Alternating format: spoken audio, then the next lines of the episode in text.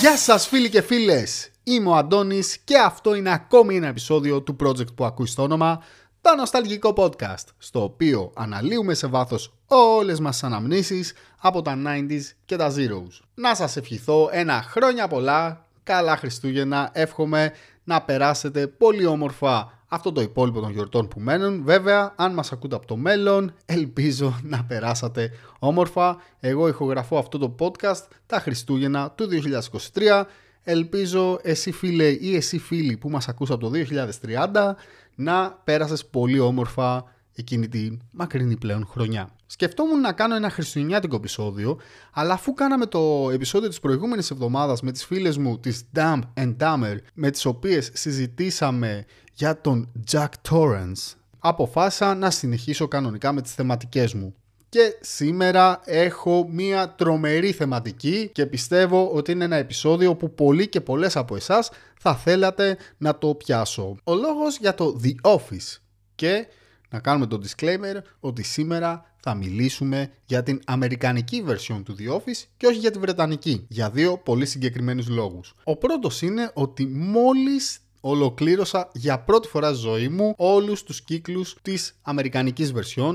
Χθες το βράδυ, δηλαδή χθες από τη μέρα που ηχογραφώ αυτό το podcast, στον χωροχρόνο στον οποίο υπάρχω αυτή τη στιγμή, είναι χθες βράδυ, ολοκλήρωσα λοιπόν το τελευταίο επεισόδιο και έτσι έχω πολύ φρέσκα τα συναισθήματα που μου άφησε αυτή η σειρά. Και ο δεύτερος λόγος είναι ότι το βρετανικό Office, το οποίο επίσης αγαπώ, έχω πολλά χρόνια να το παρακολουθήσω και θέλω όταν το πιάσουμε σε επεισόδιο, γιατί θα το πιάσουμε και αυτό επειδή αγαπάμε Ricky Gervais, θέλω να το έχω ξαναδεί για να έχω έτσι φρεσκάρει λίγο τη μνήμη μου. Όμως πριν μπούμε στο κυρίως πιάτο του σημερινού επεισοδίου, να σας θυμίσω κάτι πολύ σημαντικό. Ότι μας βρίσκεται στα social media γράφοντας το Νοσταλγικό Podcast, είτε στο Instagram, είτε στο Facebook, είτε στο TikTok. Μας βρίσκεται εκεί και μπορείτε να μας ακολουθήσετε και να έρθουμε σε επαφή. Όμως μπορείτε να μου στείλετε και email στο το νοσταλγικό podcast at gmail.com. Και να μην ξεχάσω να σας θυμίσω, αν έχετε διάθεση, να αφήσετε και μια βαθμολογία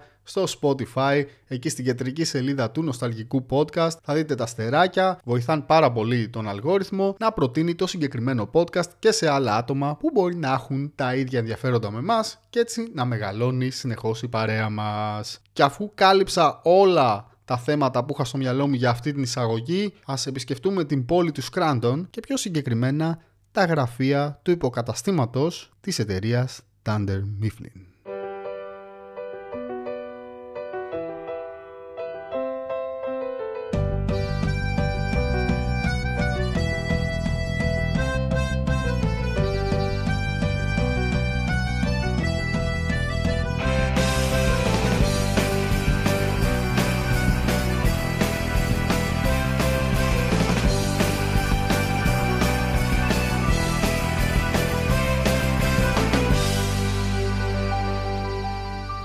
Σειράρα ήταν αυτή. Εντάξει, ξεκινάω με spoiler. Να σας πω ότι τη λάτρεψα, μου άρεσε πάρα πολύ, συγκινήθηκα και κάπου εδώ θα σας πω και κάτι το οποίο δεν ξέρω αν το έχω αναφέρει σε άλλο επεισόδιο, αλλά έχω ένα μικρό πρόβλημα ή και μεγάλο, δεν ξέρω, ανάλογα πώς το πάρει κανείς. Όταν αγαπάω μια σειρά, μου είναι πολύ δύσκολο να δω το τελευταίο της επεισόδιο. Σκεφτείτε, έχω δει 2-3 φορές το Seinfeld, δεν έχω δει το τελευταίο επεισόδιο. Του BoJack Horseman το τελευταίο επεισόδιο δεν είχα καμία δύναμη να δω και γενικότερα είναι λίγα αυτά τα κλεισίματα σειρών που αγάπησα που έχω κάτσει να τα δω. Εντάξει, τα φιλαράκια τα έχω δει 100 φορές, εντάξει, και το τελευταίο επεισόδιο δεν μου ήταν εύκολο, όπως και χθες το βράδυ που έκατσα να παρακολουθήσω τα δύο τελευταία επεισόδια που είχα αφήσει του Office. Μου ήταν πολύ δύσκολο να πατήσω play, όμως επειδή ήμουν με την κοπέλα μου και ήθελε να το δει, λέω ας το δω. Και τελικά κατάλαβα γιατί το αποφεύγω κάθε φορά. Παιδιά, στενοχωρήθηκα πάρα πολύ που τελείωσε. Ήταν η παρέα μου τους τελευταίους μήνες και τώρα δεν ξέρω ποια θα είναι η επόμενη παρέα μου, αλλά όταν βλέπεις μια σειρά με τέτοια μεθοδικότητα, δηλαδή να βλέπεις 3-4 επεισόδια κάθε βράδυ πριν κοιμηθείς, κάπως αισθάνεσαι ότι είναι η παρέα σου, ρε παιδί μου, εκείνη την περίοδο. Τους ξέρεις αυτούς τους ανθρώπους και στενοχωριέσαι γιατί τους αποχωρίζεσαι μάλλον για πάντα. Και δεν είναι το ίδιο ποτέ ξανά, γιατί τους βλέπεις μετά πιο μεγάλους, έχουν περάσει χρόνια. Δεν ξέρω, είναι λίγο περίεργο το συναίσθημα. Όμως, για να μην με πιάσουν έτσι και άλλο τα feelings, πάμε να δούμε κάποια βασικά στοιχεία για το The Office. Ξανακάνω το disclaimer ότι μιλάμε για το αμερικάνικο Office και όχι για το βρετανικό, με το οποίο θα καταπιαστούμε κάποια άλλη στιγμή. Ξεκίνησε να προβάλλεται στις 24 Μαρτίου του 2005 και ολοκληρώθηκε στις 16 Μαΐου του 2013. Το κανάλι στο οποίο προβλήθηκε ήταν το NBC και έχει 201 επεισόδια και 9 σεζόν. Δημιουργή του είναι ο Βρετανός κωμικός Ricky Gervais και ο Steven Merchant. Στην Αμερική το development της σειράς ανέλαβε ο Greg Daniels. Όπως οι περισσότεροι και οι περισσότερες θα γνωρίζετε, είναι βασισμένο στο αντίστοιχο αγγλικό The Office, το οποίο έπαιξε στο BBC μεταξύ 2001 και 2003, είχε 2 σεζόν και συνολικά 14 επεισόδια, γιατί οι Άγγλοι δεν γουστάρουν να κάνουν τεράστιες παραγωγές με πολλά επεισόδια, πολλές σεζόν και αυτά. 2 σεζόν, 14 επεισόδια, εδώ κλείσαμε, τελειώσαμε. Αξίζει να αναφέρουμε ότι δεν είναι το μοναδικό remake της σειράς. Έχουν δημιουργηθεί αντίστοιχα Office σε Γαλλία, Ινδία, Ισραήλ, Καναδά, Βραζιλία και Γερμανία. Θέλω την προσοχή σας εδώ, όχι μεταγλωτήσεις, αλλά αυτούσιες σειρές με ντόπιους ηθοποιούς. Είναι ένα sitcom που έχει γυριστεί σαν mockumentary. Τι σημαίνει τώρα sitcom? Είναι το situational comedy, είναι τα φιλαράκια, είναι το Seinfeld, είναι αυτές οι σειρές που το χιούμορ τους βασίζεται πάνω στις καταστάσεις μέσα στις οποίες εμπλέκονται οι πρωταγωνιστές. Το mockumentary από την άλλη είναι ένα προϊόν μυθοπλασίας, το οποίο έχει γυριστεί σε συνθήκες ντοκιμαντέρ. Επειδή πάντα μου άρεσαν τα mockumentaries, έκατσα να ψάξω ποια είναι τα πρώτα που μπορεί να έχουν εμφανιστεί ever. Και βρήκα στο Wikipedia τώρα, μην φανταστείτε ότι έκανα καμιά τρομερή έρευνα, ότι ένα από τα πρώτα θεωρείται το Land Without Bread του Louis Buñuel, μία ταινία αν δεν κάνω λάθος, του 1933. Επίσης, η ραδιοφωνική εκπομπή του Orson Welles με τίτλο The War of the Worlds, το οποίο ακούστηκε από τα ραδιόφωνα την Πρωταπριλιά του 1938, είναι ακόμη ένα mockumentary. Να πούμε ότι το The War of the Worlds είναι πολύ διάσημο broadcast. Ήταν κάτι σαν ραδιοφωνική ταινία που συνήθιζαν να τις κάνουν τότε, και χρόνια αργότερα από το ραδιόφωνο υπήρχε και το ραδιοφωνικό θέατρο κάποτε. Κατά τη διάρκεια αυτού του broadcast λοιπόν, ο Orson Welles μαζί με το υπόλοιπο cast ανακοίνωναν σαν να ακούνε ειδήσεις, ρε παιδί μου, οι ακροατές, την εισβολή εξωγήινων και την πτώση μετεωρητών, θα γινόταν χαμός στην Αμερική, και η αλήθεια είναι ότι προκάλεσαν ένα μικρό πανικό τότε. Τέλος πάντων, διάφορες ραδιοφωνικές εκπομπές που έβγαιναν εκείνα τα χρόνια κατά τη διάρκεια της Πρωταπριλιάς θεωρούνται mockumentaries, όπως επίσης θεωρούνται τα The Connection του 1961 και το A Hard Day's Night του 1964. Αυτά τα δύο είναι κινηματογραφικές ταινίες. Το A Hard Day's Night είναι μια ταινία που ακολουθεί τους Beatles σαν να είναι ντοκιμαντέρ, αλλά είναι όλο με σενάριο. Είναι πολύ γνωστή ταινία των Beatles. Όμως ας γυρίσουμε πίσω στο The Office και να πούμε ότι οι παραγωγοί του θέλαν να έχουν μια πραγματική αίσθηση ντοκιμαντέρ, και έτσι προσέλαβαν τον Randall Einborn, ο οποίος ήταν πολύ γνωστός γιατί είχε σκηνοθετήσει πάρα πολλά επεισόδια του Survivor. Πάμε όμως να δούμε δύο πραγματάκια για το τραγούδι των τίτλων αρχής. Ο Greg Daniels, ο παραγωγός που αναφέραμε και λίγο πιο πριν, είχε σκεφτεί 3 κομμάτια για να μπουν στην εισαγωγή του The Office. Αυτά ήταν τα εξής. Το Better Things των The Kinks,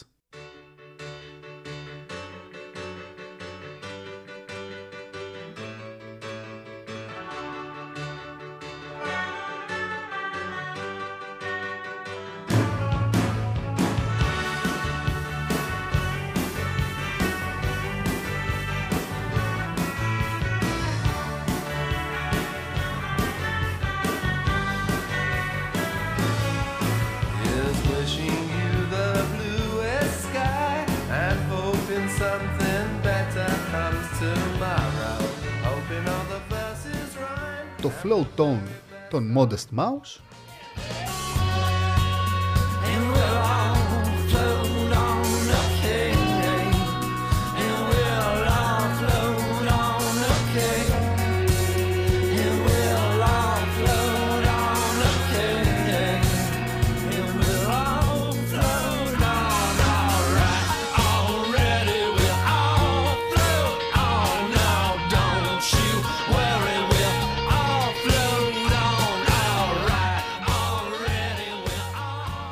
και το Mr. Blue Sky των Electric Light Orchestra.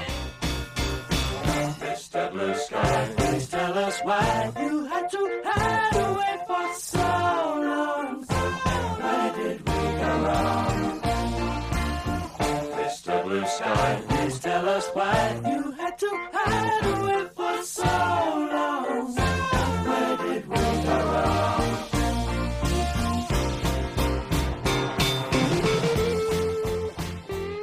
Ο Greg Daniels λοιπόν ζήτησε από το cast της σειράς να ψηφίσει ποιο προτιμούν για τραγούδι τίτλων αρχής. Κάπου εδώ να κάνουμε μια μικρή παρένθεση και να πούμε ότι η παραγωγή του The Office ζητούσαν πάρα πολύ συχνά την άποψη των πρωταγωνιστών, ειδικά σε επιλογές που έχουν να κάνουν με τον χαρακτήρα που έπαιζαν. Τελικά το cast διάλεξε το Mr. Blue Sky, που από τα τρία αυτά κομμάτια θα ήταν και η δική μου επιλογή, όμως τελικά απορρίφθηκε επειδή το χρησιμοποιούσε ήδη μια άλλη σειρά που λεγόταν Lux, δεν τη γνωρίζω, και έπαιξε στην αμερικανική τηλεόραση από το 2004 έως το 2005, οπότε μάλλον δεν έκανε και μεγάλη επιτυχία. Τελικά ανέθεσαν τη δημιουργία ενός πρωτότυπου τραγουδιού στον Jay Ferguson, ο οποίος έγραψε το γνωστό τραγούδι του The Office, το οποίο, παιδιά, δεν μ' αρέσει καθόλου, ωστόσο βλέποντας τη σειρά τελικά το συνήθισα, μεγάλωσε κάπως μέσα μου και τώρα δεν μπορώ να δω το The Office με άλλη μουσική στους τίτλους αρχής. Η μπάντα που έπαιξε το κομμάτι λέγεται The Scranton. Φαντάζομαι ότι δημιουργήθηκε για να παίξει το συγκεκριμένο κομμάτι και ονομάστηκε έτσι λόγω της περιοχής στην οποία βρίσκεται η Dunder Mifflin, δηλαδή το Scranton της Πενσιλβάνια. Βέβαια έχουμε πει όλα αυτά, αλλά δεν έχουμε δει τι γίνεται στη σειρά. Υποθετικά παρακολουθούμε ένα ντοκιμαντέρ, το οποίο ακολουθεί την καθημερινότητα των υπαλλήλων ενός τμήματος της εταιρείας Dunder Mifflin. Αυτό το τμήμα βρίσκεται στην πόλη του Scranton, στην Πενσιλβάνια. Να πούμε κάπου εδώ ότι έχει πληθυσμό η συγκεκριμένη πόλη περίπου 76.000 κατοίκων, δηλαδή για να καταλάβετε ο Βόλος έχει 86.000 κατοίκους. Οπότε φαντάζομαι ότι είναι κάτι αντίστοιχο για την Αμερική το Scranton, έχουν οι εταιρείες δηλαδή υποκαταστήματα εκεί πέρα, αλλά παράλληλα έχει και αγροτική και κτηνοτροφική ζωή και αυτό το αναφέρω επειδή ένας πολύ βασικός χαρακτήρας σειράς συνδυάζει και τα δύο στοιχεία. Αλλά αυτό θα το πούμε λίγο αργότερα. Η Dunder Mifflin λοιπόν είναι μια εταιρεία που παράγει χαρτί. Από ό,τι έχω καταλάβει, χαρτί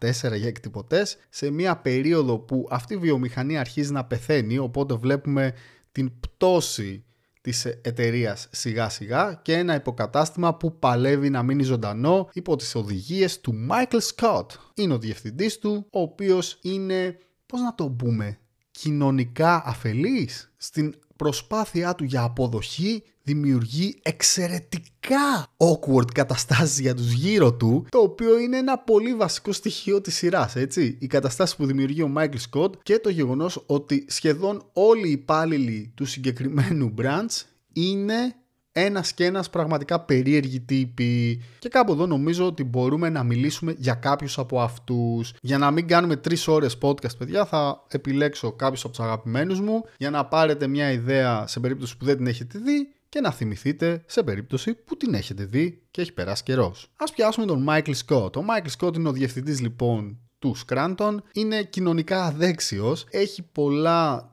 τραύματα μέσα του και παλεύει με όλους τους λάθος τρόπους για την αποδοχή. Ωστόσο, είναι κατά βάθος καλός άνθρωπος και έχει καλές προθέσεις. Και αυτός είναι ο λόγος που σιγά σιγά βλέπουμε ότι μέσα στη σειρά οι υπόλοιποι χαρακτήρες που δεν τον ξέρουν καιρό αρχίζουν να τον αγαπάνε και να προσπαθούν να πάνε με τα νερά του όσο μπορούν.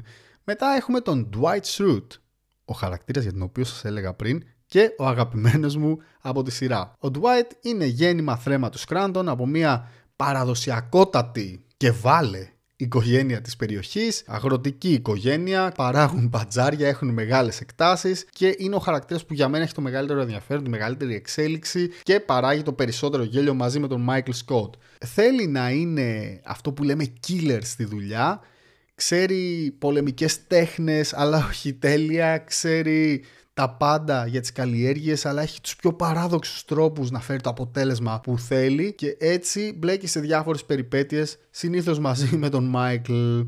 Μετά έχουμε την Pamela Beesly, η οποία ξεκινάει ως ρεσεψιονίστ στο γραφείο και καταλήγει να γίνεται και αυτή πολίτρια χαρτιού, όπως είναι οι περισσότεροι από τους χαρακτήρες μας. Η Pam, όπως τη φωνάζουν, είναι στις πρώτες σεζόν μαζί με τον Roy, έναν από τους εργάτες που βρίσκονται στην αποθήκη του παραρτήματος. Ωστόσο, στο γραφείο υπάρχει και ο Jim Harper. Ένας περίεργος χαρακτήρας για μένα, τον αγαπάω πάρα πολύ, γιατί έχει το εξής. Είναι έξυπνος, έχει μεν βλέψεις για το μέλλον, ωστόσο επιλέγει να ρίχνει τον εαυτό του και τις δυνατότητές του για πολλές σεζόν και να μένει στάσιμος σε μια δουλειά που δεν πάει πουθενά. Ο Jim είναι αυτός ο νεαρός που έχει όλο το μέλλον μπροστά του, αλλά προτιμά να κάνει τις φάρσες του, να περνάει καλά και να μην δίνει τόση σημασία στο να ανέβει στη δουλειά του.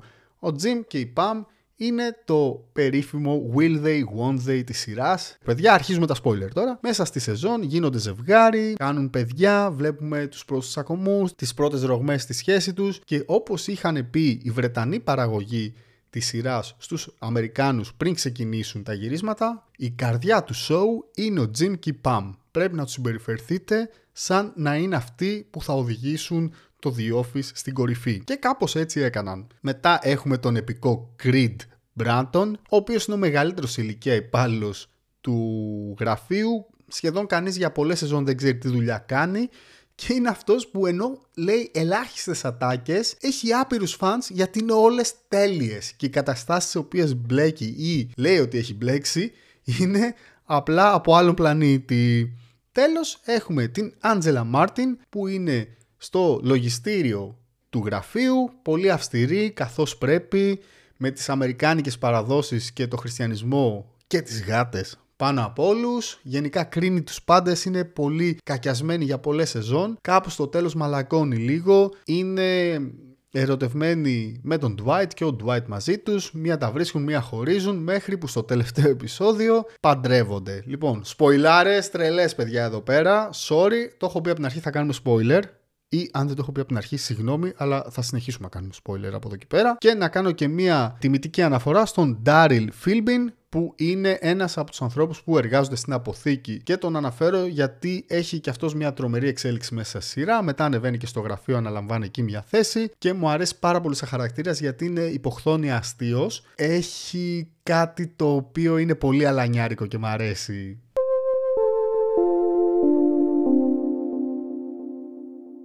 Κάτι που μπορεί να μην γνωρίζει ένας άνθρωπος που δεν έχει δει το αμερικανικό The Office είναι ότι δεν βασίζεται ουσιαστικά στο βρετανικό. Δηλαδή δεν είναι ότι έχουν πάρει τα επεισόδια ένα προς ένα και τα έχουν κάνει ίδια.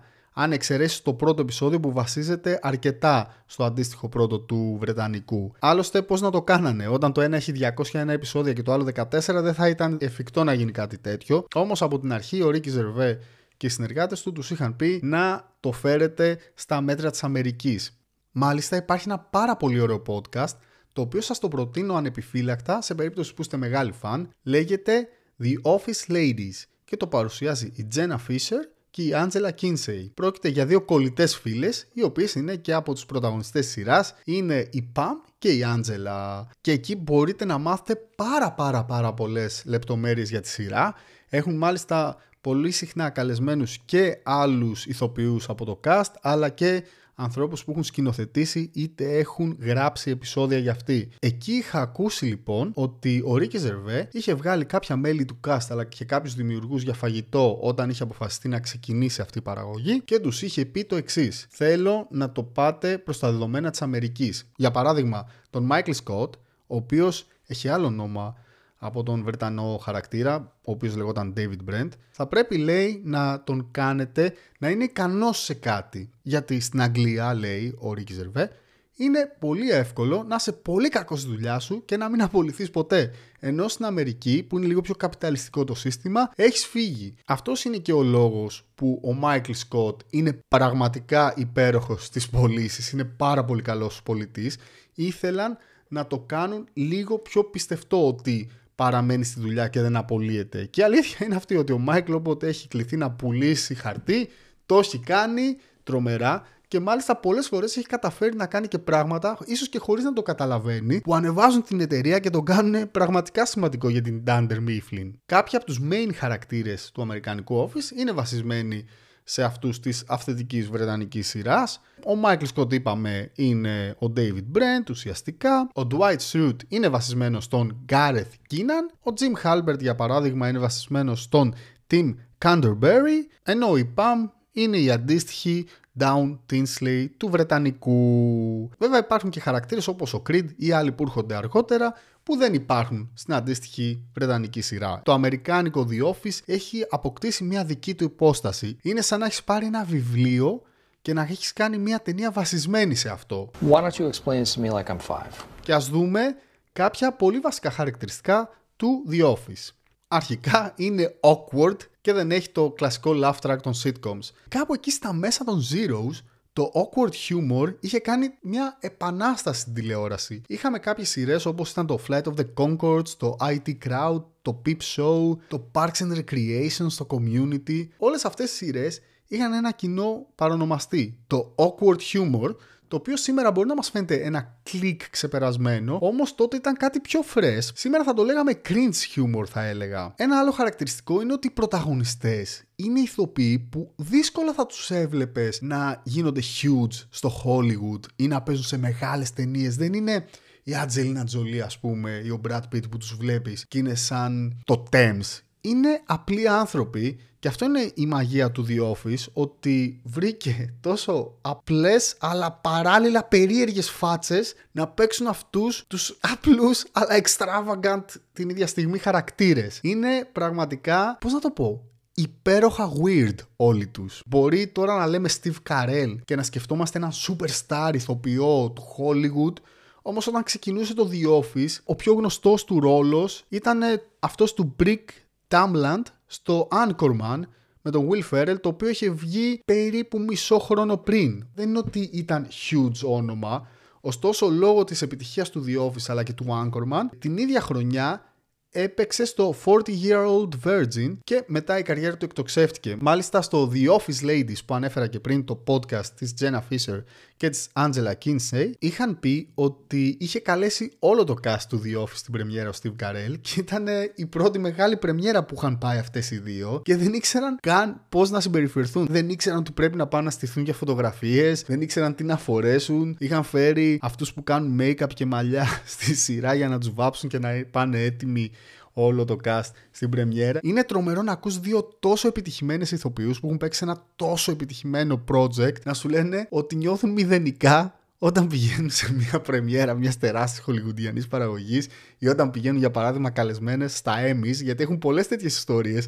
Πραγματικά είναι πολύ ωραίο το podcast τους. Με κάνει να μπαίνω πιο βαθιά σε αυτή την υπέροχη σειρά και στο backstage της. Επίσης να συμπληρώσω ότι ανέφεραν πως βλέποντας την ταινία και έχοντας μπει σε όλο αυτό το κλίμα της πρεμιέρας, ήξεραν ότι ο Steve Carell θα γίνει superstar, κάτι που συνέβη στη συνέχεια, αφού μέχρι και σήμερα παίζει σε πολύ μεγάλες παραγωγές. Ωστόσο λέει ότι ακόμη και την επόμενη σεζόν που επέστρεψαν για γυρίσματα, ο Steve Carell δεν είχε αλλάξει καθόλου. Συνέχιζε να είναι αυτός ο τύπος που ήταν πάντα σε γυρίσματα, ευχάριστος με όλους και ένας καταπληκτικός κωμικός ηθοποιός που του άρεσε, λέει, πάρα πολύ, το λένε στο podcast αυτό, να αυτοσχεδιάζει και να σε κοιτάει μέσα στα μάτια για να προσπαθεί να σε κάνει να σπάσεις, να γελάσεις πάνω στη σκηνή. Δεν τον ένοιαζε αν θα πρέπει να κάνεις 5, 6, 10 takes. Ήθελε να κάνει τους πάντες γύρω του να γελάνε και αυτό τον έκανε να είναι πραγματικά αστείος. Και η αλήθεια είναι ότι οι περισσότεροι ηθοποιοί με τους οποίους έχει δουλέψει αναφέρουν ότι είναι από τους πιο αστείους ανθρώπους που έχουν συνεργαστεί μαζί τους. Και να πούμε κάπου εδώ, μιας και υπάρχει η ροή της σκέψης μου, το οποίο δεν συμβαίνει και πολύ συχνά, ότι σε μεγάλο βαθμό τα αστεία που βλέπουμε στο The Office οφείλονται στον αυτοσχεδιασμό. Οι περισσότεροι από τους ηθοποιούς είχαν κάνει αυτοσχεδιασμό στην κωμωδία, είτε στο πανεπιστήμιο, είτε είχαν συμμετάσχει σε διάφορες ομάδες αυτοσχεδιασμού. Ακολούθησαν αυτό που εγώ λέω σχολή Will Ferrell, που βγαίνανε και αυτοσχεδίαζαν μπροστά στην κάμερα για να βγει ακόμα πιο αστεία σκηνή. Βέβαια, πολλές σκηνές ήταν αυστηρά βασισμένες στο σενάριο, ωστόσο υπήρχαν και αυτές οι στιγμές που τους άφηναν ελεύθερους να αυτοσχεδιάσουν. Είχαν μάλιστα αναφέρει οι δύο αυτές ηθοποιοί ότι έκαναν κάτι πολύ συγκεκριμένο στο The Office για να μπαίνουν στο κλίμα. Για παράδειγμα, είχαν γύρισμα στις 9. Τους ζητούσαν λοιπόν οι δημιουργοί να πάνε εκεί, στο σημείο που γινόντουσαν τα γυρίσματα, στις 7 το πρωί και να παριστάνουν για 2 ώρες ότι όντως δουλεύουν σε ένα γραφείο. Το main cast, που ήταν οι πιο, ας πούμε, hype ηθοποιοί, είχαν πραγματικούς υπολογιστές μπροστά τους και μπορούσαν να παίξουν πασχέτζα, να κάνουν διάφορα πράγματα. Οι άλλοι που ήταν π.χ. στο λογιστήριο και ήταν β' ρόλοι, είχαν ψεύτικους υπολογιστές μπροστά τους. Οπότε όντως κάναν ότι ζωγραφίζουν, κάναν ότι γράφουν και ανάμεσά τους κυκλοφορούσαν οι κάμερες για να τους βγάλουν έτσι, σε στιγμές που κάνουν διάφορα πράγματα για να τις χρησιμοποιήσουν σαν έξτρα υλικό και να γεμίσουν τα κενά που έχουν ανάμεσά τους οι σκηνές. Υπήρχαν και στιγμές που οι κάμεραμεν τριγυρνούσαν μέσα στο χώρο και πιάνανε μια τριάδα και τους λέγανε: ωραία, αυτοσχεδιάστε έτσι όπως είστε εδώ, πείτε κάτι, ό,τι να είναι. Και εκείνη την ώρα αυτοί οι τρεις, ας πούμε, μπορεί να πιάνανε μπροστά τους, έπρεπε να φτιάξουν μια σκηνή από το μηδέν. Και πολλές φορές οι υπεύθυνοι της σειράς τσιμπάγαν και από εκεί μια αστεία σκηνή και τη χρησιμοποιούσαν μέσα στο σενάριο εν τέλει. Και λέει η Άντζελα, μάλιστα, ότι χαιρότανε πάρα πολύ όταν επέλεγαν μια δική της σκηνή, γιατί δεν είχε πολλές ατάκες, ειδικά στην πρώτη σεζόν. Την πρώτη φορά που επέλεξαν έναν αυτοσχεδιασμό της και είπε ατάκα στην τηλεόραση, είχε χαρεί πάρα πολύ. Γενικά είναι μια πολύ γλυκιά γυναίκα η Άντζελα Κίνσεϊ και χαίρομαι που άκουσα αυτό το podcast, γιατί ανακάλυψα πια πραγματικά είναι. Επίσης να πούμε ότι στην πρώτη σεζόν παίζει σε κάποια επεισόδια η ακόμα άγνωστη τότε Amy Adams, η οποία επέστρεψε ξανά για ένα επεισόδιο λίγο αργότερα, αν θυμάμαι καλά. Τότε δεν ήταν γνωστή, την είχαν διώξει μόλις από μια σειρά που έπαιζε, όμως είχε ήδη γυρίσει την ταινία Junebug. Αυτή η ταινία ήταν που την εκτόξευσε στα αστέρια και πλέον είναι μια superstar του Hollywood. Σε συνέντευξή της είχε δηλώσει ότι το να παίξει στο Office ήταν από τις πιο ωραίες εμπειρίες που είχε ως ηθοποιός ever.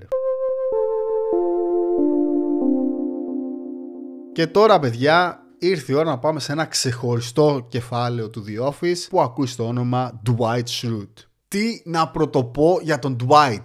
Τι να πω για αυτόν τον... Δεν ξέρω, παιδιά. Είναι από τους top 3 αγαπημένους μου χαρακτήρες. Έχω γράψει εδώ στο script μου, σε κομική σειρά, να πω ότι είναι από τους top 3 αγαπημένους μου χαρακτήρες ever ο Dwight. Απίστευτος! Απίστευτος! Και θα πρέπει να καταλογιστεί και στον Rainn Wilson, τον ηθοποιό που έχει ενσαρκώσει το συγκεκριμένο ρόλο, η επιτυχία του. Δηλαδή τον βάζω μαζί με τον Chandler και τον George Costanza, ας πούμε, σε επίπεδα κομικών χαρακτήρων. Τι να πω, άμα έπρεπε να πω μία λέξη για να περιγράψω τον Dwight, θα πω ανεμοστρόβιλος. Ένας καταπληκτικός τοπιός που αίσθησε εξαιρετικά το ρόλο του, και να πούμε ότι είναι method actor ο τύπος, οπότε μένει στο ρόλο του πολλές φορές. Και backstage, δεν θα σας ξαναπρίξω με το podcast το Office Ladies, αλλά είχαν πει και μια ιστορία εκεί πέρα που λέγανε ότι στις οντισιόν, όταν είχαν προχωρήσει αρκετά και είχαν γνωριστεί μεταξύ τους, ήθελε να τους συστήσει τη γυναίκα του, αλλά ήταν ακόμα στο ρόλο του Dwight και ας μην γυρίζαν οι κάμερες. Και έτσι γυρίζει και τους λέει την εξής ατάκα: This is holiday. Holiday λέγει τη γυναίκα του. Πόσο ωραίο είναι να λέγεται το έτερον σου ήμιση διακοπές. Υπέροχο. Λέει λοιπόν: This is holiday, the carrier of my seed. Γιατί ήταν έγκυος το παιδί του τότε η γυναίκα του. Μου είχε φανεί πολύ αστείο το ότι είχε μείνει στο χαρακτήρα του. Και αυτή ήταν χαμογελαστή, επειδή το έχει συνηθίσει, ας πούμε. Και λέγε: ναι, γεια, είμαι holiday. Χαχα, και γέλαγε. This is do or die. If he chooses correctly, he'll conquer the hornets. And if he doesn't, he'll die.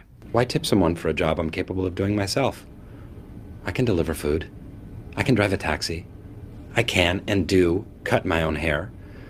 I did, however, tip my urologist, because I am unable to pulverize my own kidney stones. Και κάτι άλλο που έκανε επιτυχημένο το The Office είναι πως σε κάθε σεζόν άνοιγε το cast του, έφερνε νέους χαρακτήρες και τους έδινε και χώρο. Έτσι δημιουργούσε νέα, πώς να το πούμε, σάγκα, και τολμούσε να τους ανεβάσει και να τους ρίξει τα πατώματα για να τους ξανανεβάσει πάλι. Και έχω ένα κλασικό παράδειγμα που είναι η Τζαν, αυτή η σοβαρή και αυστηρή αντιπρόεδρος της εταιρείας που έβαζε συνέχεια στη θέση του το Μάικλ, βρέθηκε τελικά να είναι άνεργη και να κοιμάται όλη μέρα έχοντας σχέση τελικά μαζί του, για να επανέλθει ξανά από το 0 στο 100 σε μια πολύ σημαντική θέση σε μια άλλη εταιρεία και να πάρει με το δικό της τρόπο την εκδίκησή της.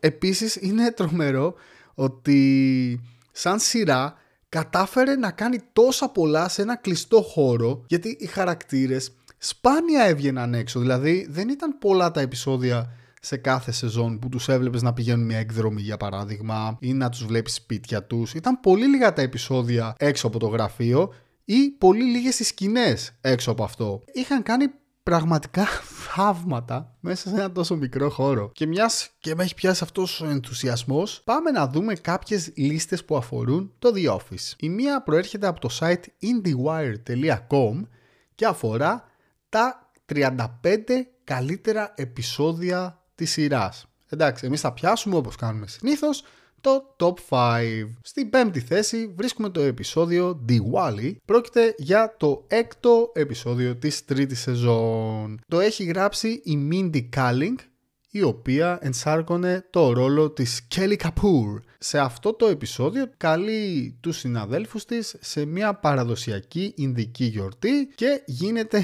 λίγο χαμός εκεί πέρα, όπως μπορείτε να καταλάβετε.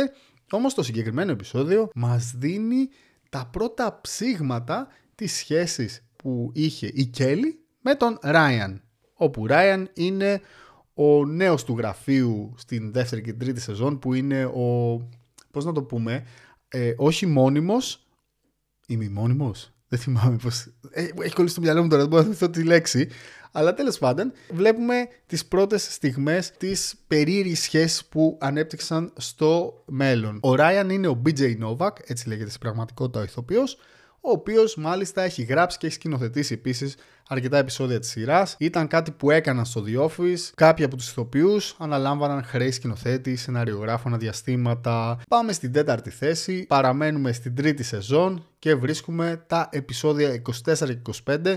Είναι ένα διπλό επεισόδιο ουσιαστικά με τίτλο The Job. Πρόκειται για το τέλος της σεζόν, όπου βλέπουμε ότι διάφοροι υπάλληλοι του τμήματος του Scranton βρίσκονται στην Νέα Υόρκη για να περάσουν από συνέντευξη για μια μεγάλη δουλειά στα κεντρικά της εταιρείας. Οι τρεις υποψήφοι είναι ο Μάικλ, ο Τζιμ και η Κάρεν, η μελαχρινή συνάδελφος του Τζιμ, με την οποία συνάπτουν μια ερωτική σχέση κάπου εκεί στην τρίτη σεζόν, που είναι από τους χαρακτήρες που μπήκαν αργότερα στη σειρά και έφυγαν αρκετά νωρίς από αυτήν, παρότι ήταν αρκετά επιτυχημένοι κατά την άποψή μου. Βλέπουμε και σε αυτό το επεισόδιο και τον Dwight να παίρνει λίγο τα ενία του γραφείου, γιατί τον έχει αφήσει στη θέση του ο Michael, έχοντας ως δεξί του χέρι τον Andy, που είναι έτσι ένας χαρακτήρας που ήρθε αργότερα στη σειρά και αυτός. Προέρχεται από το τμήμα στο οποίο είχε μεταφερθεί για ένα μικρό χρονικό διάστημα ο Jim, όπου είχε γνωρίσει αυτόν και την Karen.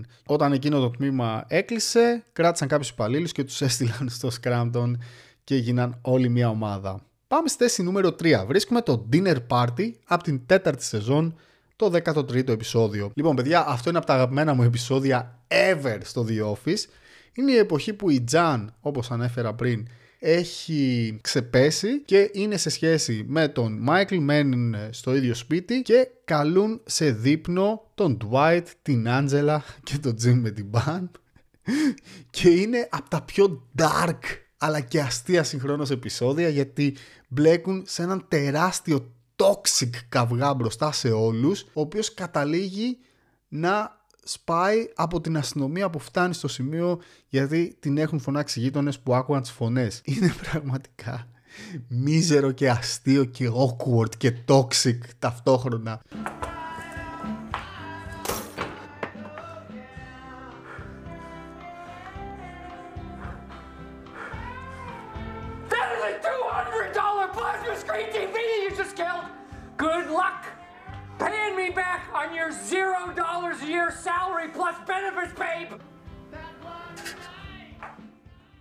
Πάμε στο νούμερο 2 και μεταφερόμαστε στο πρώτο επεισόδιο της δεύτερης σεζόν, το οποίο φέρει τον τίτλο The Dundies.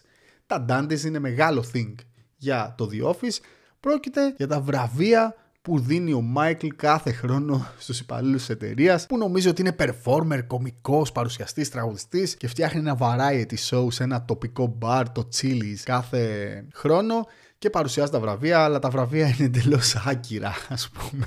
Συνήθως είναι αρκετά offensive τα βραβεία που δίνει και αυτά που λέει. Μια awkward γιορτή στην οποία πρωταγωνιστεί ο Μάικλ και συνήθως ο Dwight από πίσω του. Είναι πολύ σημαντικό επεισόδιο, γιατί είναι αυτό στο οποίο η Pam μεθάει. Έχουν έρθει ήδη τα πρώτα σύννεφα στη σχέση της με τον Roy και καταλαβαίνει σιγά σιγά μέσα της τι νιώθει για τον Jim. Είναι αρκετά κομβικό επεισόδιο για τη σχέση αυτών των δύο.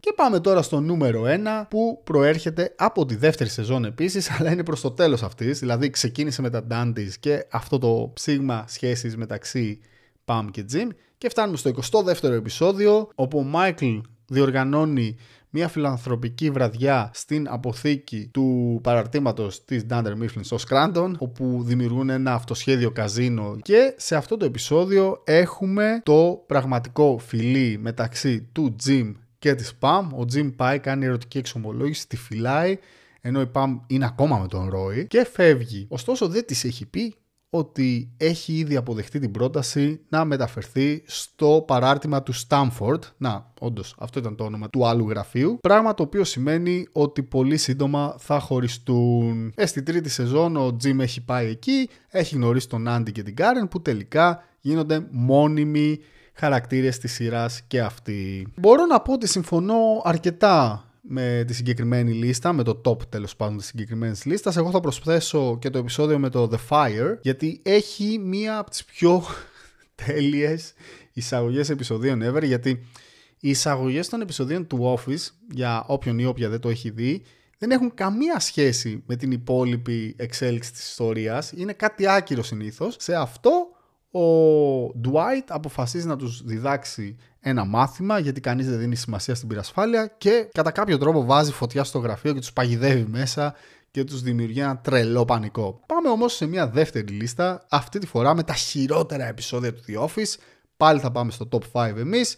Προέρχεται από το site screenrant.com, που μας έχει χαρίσει πολλές λίστες στο παρελθόν σε αυτό το podcast. Στο νούμερο 5 βρίσκουμε το πέμπτο επεισόδιο της ένατης σεζόν, λέγεται Here Comes the Treble. Έχουμε όλο αυτό το δράμα που έχει προκληθεί ανάμεσα στο Jim και την Pam, οι οποίοι είναι παντρεμένοι και έχουν και παιδί, και βασίζεται στην απόφαση του Jim να επενδύσει σε μια εταιρεία και να κοιτάξει για κάτι μεγαλύτερο, για κάτι πιο grande στην καριέρα του, χωρίς όμως να το έχει πει στην Pam. Και έχουμε αυτό το δράμα, αλλά παράλληλα έχουμε και την αρχή της πτώσης του Andy ως χαρακτήρα, που δεν καταλαβαίνω, είναι από τα μελανά σημεία του Office ο τρόπος που του έχουν συμπεριφερθεί σαν χαρακτήρα, γιατί τον ξεκινήσαν ως douchebag, μετά τον κάναν τέλειο, τον κάναν και αφεντικό, αλλά προσπάσαν παράλληλα να τον μετατρέψουν σε ένα νέο Michael, δεν τους βγήκε, μετά τον βάλα σε μια σχέση με την Erin, τη νέα ρεσεψιονίστ του γραφείου, και για κάποιο τρελό λόγο τους τα χαλάσανε.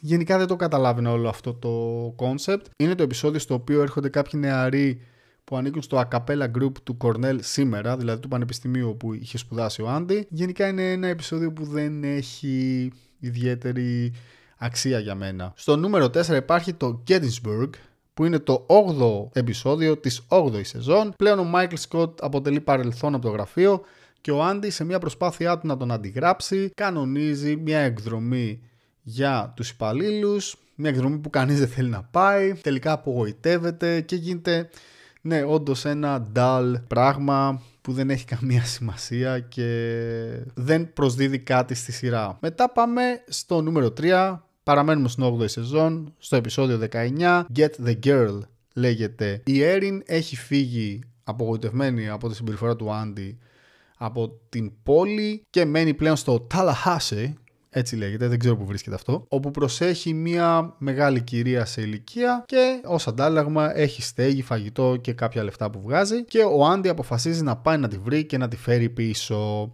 Αυτό μου άρεσε πάρα πολύ σαν concept. Απλά συμφωνώ με τη λίστα ότι το βάζει στα χειρότερα, διότι δεν πάει πουθενά. Τελικά αυτό το love story ξεκίνησε, φαινόταν ότι υπάρχει κάτι και τελικά το κατέστρεψαν όλο. Δεν ξέρω, δεν μου άρεσε καθόλου αυτό το story. Μου άρεσε όταν το ξεκινήσαν, δεν μου άρεσε έτσι όπως εξελίχθηκε. Στο νούμερο 2 πάμε στην 9η σεζόν και στο 14ο επεισόδιο, που έχει τίτλο Vandalism. Είναι το επεισόδιο στο οποίο κάποιος καταστρέφει, ζωγραφίζοντας κόλους, το... Sorry για τη λέξη, παιδιά. Ένα mural που είχε φτιάξει η Pam στο τοίχο της αποθήκης του γραφείου, και ψάχνουν να βρουν ποιος είναι. Τελικά βρίσκουν ότι είναι ένας κάφρος από την αποθήκη, ο οποίος πάει να της επιτεθεί, και τελικά από το πουθενά πετάγεται ο άνθρωπος που κρατάει το μικρόφωνο του συνεργείου του ντοκιμαντέρ που γυρίζει το The Office στην πραγματικότητα, και του τίθεται. Και τελικά γνωρίζουμε τον Brian, που είναι ο Booman του συνεργείου. Fun fact, Brian λεγόταν και ο πραγματικός Booman, αλλά δεν ήταν αυτός. ήταν ηθοποιός αυτός που τον έπαιζε. Και τελικά βλέπουμε έναν αχρίαστο χαρακτήρα που σπάει τον τέταρτο τοίχο, αλλά δεν πάει και πουθενά η ύπαρξή του μέσα στη σειρά. Νομίζω ότι κάτι άλλο ήθελαν να κάνουν, κάπως αλλιώς τους βγήκε. Ίσως να μην πήρε και καλές κριτικές από το κοινό όλο αυτό και το παράτησαν. Φάνηκε σαν να φλερτάρει με την Pam, αλλά και όχι. Ήταν λίγο περίεργο, δεν είχε κανένα νόημα. Τέλος, έχουμε στην πρώτη θέση των χειρότερων επεισοδίων του The Office Ever το The Bunker, που είναι από την 6η σεζόν, το 14ο επεισόδιο. Έρχεται ένας, δεν έχω καταλάβει τι είναι αυτός ο άνθρωπος, εφοριακός, τραπεζίτης, κάτι τέτοιο, να ελέγξει τα οικονομικά της εταιρείας και προσπαθούν γενικά να βγάλουν μία άκρη. Όπως λέει και το screenrant.com, ήταν ένα pointless episode και θα συμφωνήσω, δεν το θυμάμαι καν αυτό το επεισόδιο. Λίγο πολύ συμφωνώ με τις λίστες, παιδιά. Ήταν πολύ καλές. Κάπου εδώ φτάνουμε σε ένα σημείο τομή του Office. Και αυτό δεν είναι άλλο από την φυγή του Michael.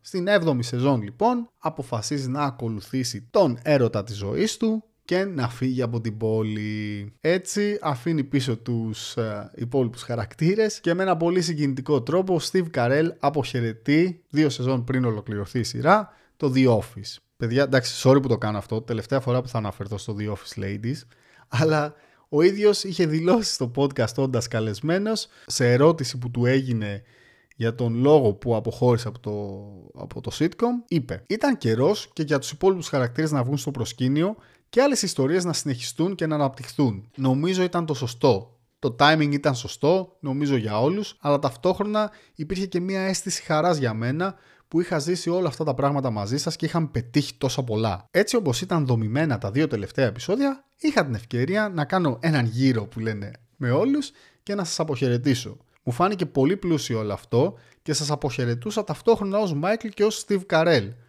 ως φίλος και ως συνεργάτης. Αλλά ναι, ήταν πολύ έντονα τα συναισθήματα εκείνη τη μέρα. Μιλάμε για έναν άνθρωπο που είχε γίνει superstar, ήθελε να δοκιμάσει και άλλα πράγματα και να προχωρήσει την καριέρα του. Αυτό το έχουμε δει και σε άλλες σειρές, το έχουμε δει και στο X-Files όταν ο David Duchovny αποφάσισε να προχωρήσει και σε άλλα project και επίσης αποχώρησε για κάποια χρόνια από τη σειρά. Όμως, όπως έγινε και στο X-Files, έτσι και στο The Office, η σειρά συνεχίστηκε και κατάφερε να ορθοποδήσει και να αξιοποιήσει άλλους χαρακτήρες όπως είναι ο Daryl που ανέφερα πριν, η Angela και ο Andy. Έτσι δημιουργήθηκαν νέες σχέσεις, διαλύθηκαν, ξαναφτιάχτηκαν, υπέπεσαν φυσικά και σε διάφορα λάθη και φάουλ, όπως αυτό που ανέφερα πριν με τον Andy και την Erin που δεν έβγαζε νόημα κατά την άποψή μου, αλλά και η μετατροπή του Andy, έτσι, σε έναν εντελώς χαζό χαρακτήρα, μου θύμισε αρκετά, ρε παιδί μου, την εξέλιξη του Joey στα Φιλαράκια. Δεν είχε καμία λογική να τον κάνουν τόσο χαζό. Θα το πω έτσι πολύ σκληρά, αλλά αυτή είναι η αλήθεια. Επικεντρωνόμαστε αρκετά στη σχέση του Jim και της Pam, αλλά και στις περιπέτειες του Dwight, ο οποίος πραγματικά παίρνει το show πάνω του, έχει τρομερή εξέλιξη και δίνει ένα ρεσιτάλ στις 2 τελευταίες σεζόν. Και εντάξει, επίσης οι δεύτεροι ρόλοι που υπάρχουν στη σειρά, όπως είναι ο Kevin για παράδειγμα ή ο Oscar ή ο Stanley, κρατάνε πολύ ψηλά τον πύχη και έτσι κουβαλάνε για 2 σεζόν το άρμα που ακούει στο όνομα The Office. Who's excited to get their holiday wishes? Holiday wishes. What's that, Stanley? We know exactly what holiday you're referring to. It is important to be mindful of all belief systems at our holiday party. I've been here 18 years and have suffered through some weird thematic Christmases. A Honolulu Christmas, a Pulp Fiction Christmas, a Muslim Christmas, Moroccan Christmas, Morocco Christmas. I don't want it. Christmas is Christmas is Christmas is Christmas. I got Stanley tickets to see Lewis Black for his birthday. Might not have been the best idea. Και πριν πάμε στο τέλος της σειράς και το πιάσουμε και αυτό, ας δούμε μερικά ακόμη facts για αυτή. Ο Creed, αυτός ο χαρακτήρας που είναι μυστήριος και έτσι λέει πολλά περίεργα πράγματα, έπαιξε κατά τύχη. Είναι το όνομά του Creed Bratton, ουσιαστικά είναι το καλλιτεχνικό του ψευδόνυμο. Ήταν κομπάρσος και ξαφνικά μια μέρα τον μπέρδεψε μια υπεύθυνη του casting και του έδωσε κάποια λόγια. Η Phyllis, η ηθοποιός του δηλαδή που έπαιζε την Phyllis, πήγε να πει κάτι, όμως ο Creed, που είναι χαρακτηριστικό που μοιάζει πολύ με το χαρακτήρα, με τον ρόλο που παίζει, ο Creed της έκανε νόημα μην πεις τίποτα και έτσι πήρε τις πρώτες του ατάκες, το οποίο στην Αμερική σημαίνει ότι πληρώνεσαι και παραπάνω, έτσι. Και από τότε, επειδή τους άρεσε πάρα πολύ ο τρόπος που τα είπε, τον κράτησαν και του δώσανε περισσότερες ατάκες μέσα στα χρόνια. Να πούμε επίσης ότι ο Creed Bratton έπαιζε σε μια πασίγνωστη μπάντα στα 60's, κάτι που αναφέρθηκε στο τελευταίο επεισόδιο της σειράς, οι οποίοι λέγονται Grassroots και μπορεί να τους θυμάστε από το hit που κυκλοφόρησαν το 1967 που είχε τον τίτλο Let's Live for Today. One, two, three, four. Live for today. Live for today. And don't worry about tomorrow. Live for today. For today we're never meant to worry. Και αφήνουμε σιγά σιγά πίσω τον Creed και πιάνουμε τον Paul Bevan Lieberstein, τον οποίο μπορεί να γνωρίζετε ως Toby, γιατί αυτόν τον χαρακτήρα παίζει στη σειρά. Είναι ο υπεύθυνος του Human Resources, του HR, που στην πραγματικότητα δεν είναι ηθοποιός, αλλά σεναριογράφος και σκηνοθέτης. Κάποια στιγμή απλά αποφασίστηκε από τους υπόλοιπους χωρίς να τον ρωτήσουν ότι θα παίξει τον συγκεκριμένο ρόλο, γιατί μίλαγε με τον συγκεκριμένο τρόπο. Αυτός είπε «ΟΚ, θα το κάνω».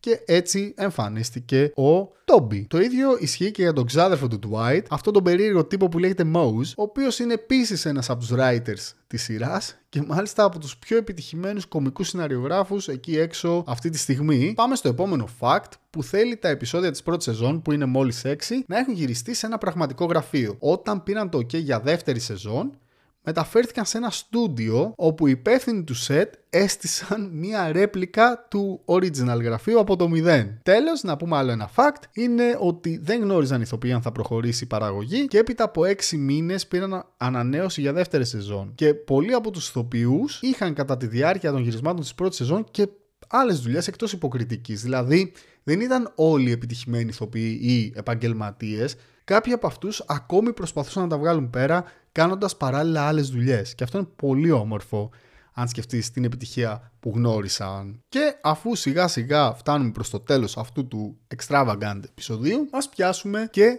το τέλος του The Office. Αισθάνομαι ότι στα τελευταία επεισόδια οι δημιουργοί της σειράς αποφάσισαν να δώσουν στους χαρακτήρες αυτό που θέλουν και να δώσουν και στο κοινό την επιστροφή του Michael, έστω και για λίγες σκηνές που εμφανίζεται στο τελευταίο επεισόδιο, και να πούμε ότι ανέπτυξαν και πολύ όμορφα τον Dwight, δηλαδή τον έκαναν λίγο πιο γλυκό, πιο ανθρώπινο, καλό αφεντικό, έγινε φίλος με τον Jim, αισθάνθηκαν ότι του χρωστάνε κάτι, μια ανθρωπιά, και του την έδωσαν. Επίσης, στα δύο τελευταία επεισόδια ένιωθα ότι έβλεπα περισσότερο τους ηθοποιούς να παίζουν και λιγότερο τους χαρακτήρες. Σαν να υπάρχει μια ενδιάμεση κατάσταση, έτσι, σαν να βλέπεις ένα διάφανο πράγμα. Και αυτό είναι πραγματικά brilliant, που θα έλεγαν και οι Άγγλοι, γιατί ήταν όσο πραγματική και όσο characters έπρεπε. Πάρα πολύ ωραίο. Και τέλος να πούμε ότι κάπου στα τελευταία επεισόδια καταλάβαμε τι γίνεται και τι ήταν όλο αυτό που γύριζαν 9 χρόνια. Άρχισαν πάρα πολύ να εξηγήσουν ότι είναι ένα ντοκιμαντέρ τηλεοπτικό, μπλα μπλα μπλα μπλα. Ξέραμε ότι είναι mockumentary, ξέραμε ότι είναι κάποιο γύρισμα, αλλά ήταν reality, ήταν ντοκιμαντέρ. Το μάθαμε πολύ αργά. Και πάμε στο bottom line. Πρόκειται για μια πραγματικά επιτυχημένη σειρά. Εντάξει, αυτό δεν είναι προσωπική άποψη, το λένε οι αριθμοί. Αυτό που θέλω να πω είναι ότι απέφυγε στο κλείσιμο τα λάθη. Τώρα μου έρχεται στο μυαλό, ας πούμε, το How I Met Your Mother, θα το πιάσουμε αυτό άλλη φορά, που στο τέλος ξενέρωσε ένα μεγάλο κομμάτι του κοινού του, έτσι. Το Office έκανε το ακριβώς αντίθετο. Τελείωσε όταν έπρεπε, όπως έπρεπε, και κράτησε την αγάπη του κόσμου και δεν δημιούργησε αρνητικά συναισθήματα. Προσωπικά άρχισα πολύ να το δω, δεν ξέρω γιατί. Ήμουν από τους τύπους που λέγανε έχω δει το αγγλικό, δεν θέλω να δω το αμερικάνικο. Ήταν μεγάλο μου λάθος αυτό, αλλά η αλήθεια είναι, παιδιά, το είδα πρώτη φορά τώρα, δηλαδή το έχω δει μία φορά και το αγάπησα για πάντα. Και επίσης δεν πίστευα ότι θα βρω άλλο τηλεοπτικό ζευγάρι που να μπορεί να κοντράρει στην καρδιά μου το Ροζ με τη Ρέιτσελ ή τη Μόνικα με τον Τσάντλερ. Κι όμως τους έχουν βάλει δύσκολα, παιδιά.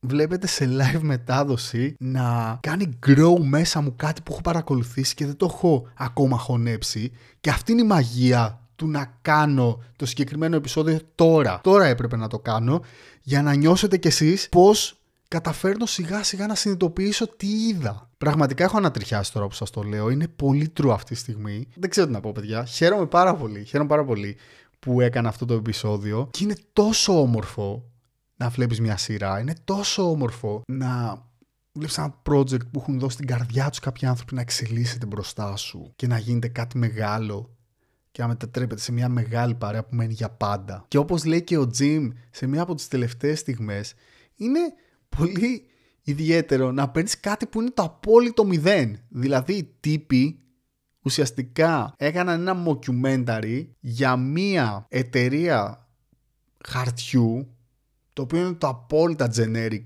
προϊόν, σε μια πόλη που δεν έχει καμία σημασία για την Αμερική και σε μια εποχή που η συγκεκριμένη βιομηχανία πεθαίνει, και να το πάρεις όλο αυτό με απλούς ανθρώπους και καλά και να το κάνεις κάτι. Το λέει ο Jim στην τελευταία σκηνή της σειράς, και νομίζω ότι τα οριγκάμι που δείχνει ο Όσκαρ στο τελευταίο επεισόδιο και λέει 9 χρόνια μας βγάζετε εδώ πέρα και δεν έχετε δει ότι κάνω οριγκάμι και ότι φτιάχνουν τόσο ωραία σχέδια, νομίζω ότι είναι μια παραβολή αυτό, ότι τα οριγκάμι είναι εν τέλει το Office. Και μου θυμίζει επίσης την ατάκα του Seinfeld, It's a show about nothing.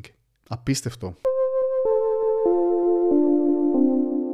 Και νομίζω, παιδιά, ότι έχει έρθει η ώρα να πάμε σε κάτι που έχουμε καιρό να κάνουμε, γιατί δεν το σήκωναν τα προηγούμενα επεισόδια. Είναι η βαθμολογία που βάζουμε σε κάθε θεματική. Η βαθμολογία, για όσους και όσες δεν έχετε ακούσει άλλα επεισόδια, χωρίζεται σε δύο parts. Το πρώτο part έχει να κάνει με το πόσο, με άριστα το 10, πιάνει η θεματική στην καρδιά μου, και το δεύτερο part έχει να κάνει με άριστα το 10 πάλι, το κατά πόσο πιστεύω εγώ προσωπικά πάντα ότι έχει κερδίσει το στοίχημα του χρόνου. Στην καρδιά μου λοιπόν το Office έχει ένα 9 στα 10. Okay, το έχω πολύ φρέσκο αυτή τη στιγμή και έχω ακόμα πολύ δυνατά συναισθήματα από το τελευταίο επεισόδιο, αλλά επειδή αγαπάω και το αγγλικό Office και θυμάμαι ότι μου άρεσε πάρα πολύ όταν το είχα δει, νομίζω ότι το 9 στα 10 δεν θα αλλάξει με την πάροδο του χρόνου. Και μιας και είπα χρόνο, ας πάμε να δούμε αν το The Office κερδίζει το στοίχημα του χρόνου και είναι ακόμα relevant στο σήμερα. Εκεί του βάζω ένα 7,5 στα 10, μια πολύ καλή βαθμολογία. Πέφτει στο 7,5 γιατί μέσα υπάρχουν αναφορές στην pop κουλτούρα που νομίζω ότι σήμερα δεν θα τις πιάσει ένας πιτσιρικάς που θα κάτσει να το δει από την αρχή. Δεν είναι relevant. Ας πούμε, υπάρχει ένα επεισόδιο που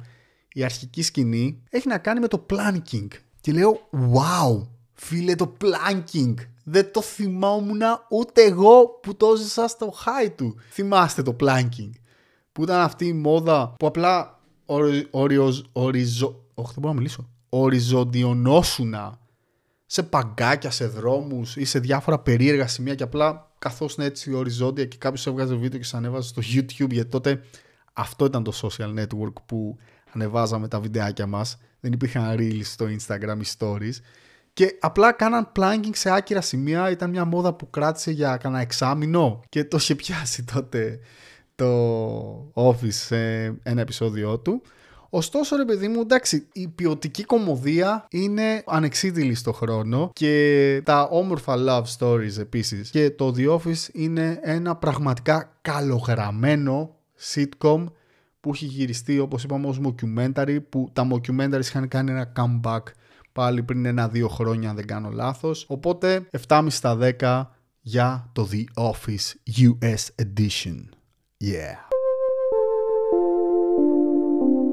Αυτό ήταν το επεισόδιο για το The Office και μπορώ να σας πω ότι κάπως νιώθω πιο ανάλαφρα αυτή τη στιγμή που το ανέλησα μαζί σας. Αισθανόμουν μια συναισθηματική φόρτιση από χθες που το τελείωσα και ήθελα να καταγραφεί κάπου αυτό. Γι' αυτό το λόγο προς το τέλος του επεισοδίου έγινα λίγο πιο συναισθηματικός. Ελπίζω να περάσετε καλά ακούγοντάς το. Είμαι σίγουρος ότι πολλοί και πολλές από εσάς που ακούτε αυτό το podcast γουστάρετε και το The Office. Να κάνω και ένα μικρό shout-out στην κοπέλα που είχε έρθει στο πάρτι που είχαμε κάνει με τους υπηκοίους έφηβους, η οποία φόραγε μία μπλούζα με τον Dwight Schrute πάνω της, και μόλις περάσει αρκετός καιρός από το συγκεκριμένο επεισόδιο, να είστε σίγουροι και σίγουρες ότι θα πιάσουμε και το βρετανικό Office, και νομίζω ότι γενικότερα σε κάποια συγκεντρωτικά επεισόδια θα ξανααναφερθούμε σε αυτή τη σειρά, γιατί είναι πάρα πολύ σημαντική για όσους και όσες αγαπάμε την κωμωδία. Κάπου εδώ να σας θυμίσω ότι μας ακολουθείτε στα social media, στο Instagram, στο Facebook και στο TikTok γράφοντας το Νοσταλγικό Podcast, ενώ μπορείτε να επικοινωνήσετε μαζί μας στο email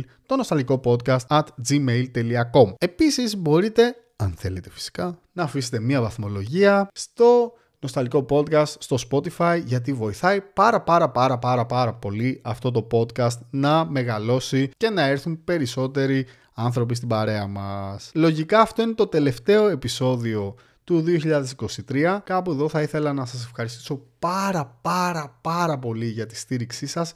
Δεν είναι αρκετές οι λέξεις που μπορώ να πω εδώ πέρα για να σας εξηγήσω πώς νιώθω κάνοντας αυτό το podcast και πώς νιώθω όταν ερχόμαστε σε επαφή μεταξύ μας. Να ευχηθώ να έχετε μια πολύ όμορφη χρονιά, να περάσετε υπέροχα στην παραμονή πρωτοχρονιάς, να ευχηθώ τα καλύτερα. Υγεία πάνω απ' όλα, παιδιά, είναι πολύ σημαντικό, και το 2024 να μας βρει έτσι με την ίδια δυναμική, να καθόμαστε παρέα και να νοσταλγούμε μαζί. Γιατί είναι πολύ όμορφο να νοσταλγείς όταν του βάζεις ένα μέτρο και κοιτάζεις και μπροστά σου, έτσι. Οπότε, για τελευταία φορά μέσα στο 2023 θα ήθελα να σας πω να μην τρώτε πολλές τσιχλόφουσκες, γιατί όσο γευστικές και να είναι χαλάνε τα δόντια, και να μην ξεχνάτε όλα αυτά που σας κάνουν τον άνθρωπο που είστε σήμερα.